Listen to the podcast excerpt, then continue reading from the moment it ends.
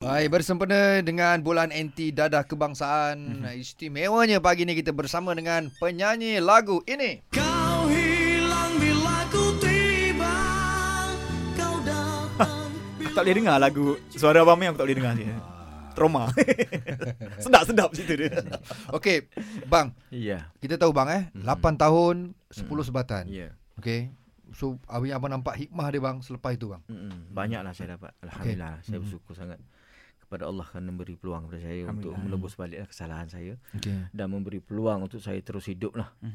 Di mana saya bayangkan apabila dijatuhkan hukuman 8 tahun saya, kata- saya fikir eh aku ni mati dalam penjara dah. Dah tak sempat keluar sebab 8 tahun tu lama tau. Lama. Satu jangka masa yang lama. Tapi selepas pada saya berkeluarkan keluarkan baik tu dia ada potongan lah di mana saya duduk sepenuhnya selama 6 tahun lah. Okey. Mhm. Enam tahun dan jadi jimat lagi 2 tahun. Di antara hikmahnya yang saya dapat, saya dapat berhenti dadah, Hmm. saya dapat berhenti rokok dan samping itu saya kembali pada fitrah manusia sebagai seorang muslim. Alhamdulillah. Itu yang yang, yang, yang saya, saya rasa yang paling berharga saya dapat lah. Mhm. Di Hmm. mana saya boleh jaga solat, saya boleh sembahyang berjemaah dan uh, saya boleh uh, kontrol diri saya menjadi seorang yang lebih sopan santun. uh, tidak menipu orang. Kalau dulu asyik nak menipu orang. Ya, kan, okey, okay, okey. Ha, okay. Yo, kita uh-huh. masa tu kita terlalu mementingkan pada Hmm, duniawi semata-mata. Mm-mm. Kita tak, tak fikir akhirat. Saya hidup masa tu selama 20 tahun boleh dikatakan saya saya melanggar peraturan alam dan hukum syarak lah. Oh eh Apa yang Tuhan suruh saya tak buat, Mm-mm. apa yang Tuhan larang saya buat. Okey, Hmm. okey Mhm. Dan saya hidup mengikut kehendak nafsu saya sendiri. Okey Orang kata tak boleh tidur maghrib, saya tidur maghrib. Oh, Ah. Ha, Melawan lah, kan? Melawan, saya memang melawan betul. Orang kata apa ni, tak boleh itu saya buat. Mm. Orang malam raya saya boleh berada di disco lagi. Oh, Bayangkan.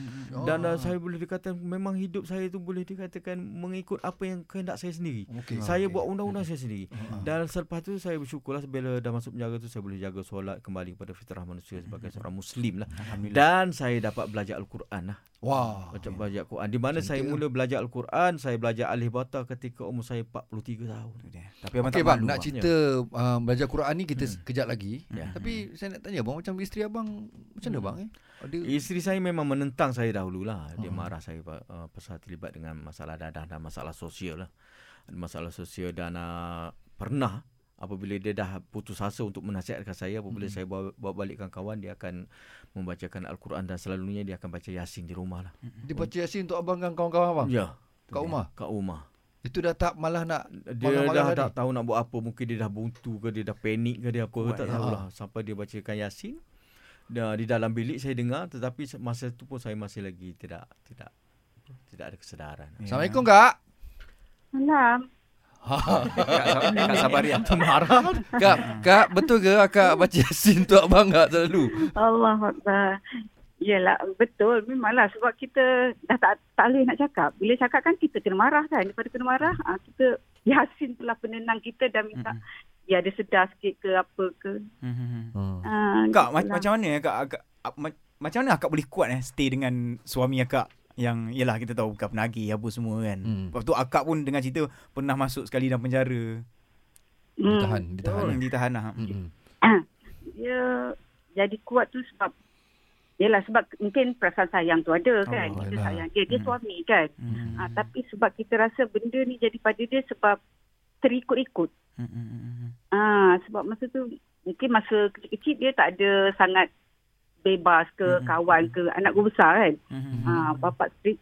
Lepas tu bila dia dapat kebebasan mungkin dia terlalu bebas berkawan. Hmm. Ah, sampai kita sebagai isteri pun tak boleh nak kontrol benda tu kan. Hmm. Oh. Ah, lepas tu benda tu yang yang jadinya ki- akak tertangkap masuk penjara benda tiga bulan tu sebab kat hotel benda tu kita cas sama akak dengan anak masa tu anak dia orang um, camp ni ambil akak terpaksa masuk dalam selagi dia tak jatuh hukum Hmm. uh, kita tak boleh nak cakap apa tak boleh uh, terpaksa terima lah walaupun kita tak ambil kan uh, dah Hmm. Sayang kita akak, eh. bersama suami Sayangnya akak dengan dengan suami akak Ya Allah Subhanallah Benda ujian ni bukan Bukan kecil weh Kan kita nak Dahsyat. stay dengan abang Ming macam tu kan Oi, dahsyat. Ni kita dengar ni pun kita Hmm. dah rasa buat Rasa, banda kan. betul. Tapi orang yang melalui ni lagi macam mana? Betul Ha, So ha. tahniah kak untuk akak. mm, masih Ha, InsyaAllah lah kita doakan sama-sama lah. Akak ni boleh jadi idola untuk para isteri yang lain lah. InsyaAllah. Allah Serius, serius. Akbar. Nah, banyak kena ambil inspirasi pada orang macam ni. ni, InsyaAllah. InsyaAllah. Terima kasih kak. Ah, okey masih assalamualaikum Assalamualaikum. Assalamualaikum. Bang, tadi abang cakap abang belajar alih bata. Umur berapa tahun bang? Dekat 43 43 dalam 43. penjara. dalam penjara dan dalam penjara ni bahan bacaan dia kurang. Yang ada mukadam dulu-dulu tu yang warna oren, warna merah tu kan. Aha. Lepas tu tak ada muka surat waktu tu. Kau dah ya? koyak. Oh, kena koyak. Dia koyakkan dia balok ni tembakau. Wah, bang, sama lepas ni bang. Ada pula baru tembakau pula. Lepas ni kita dah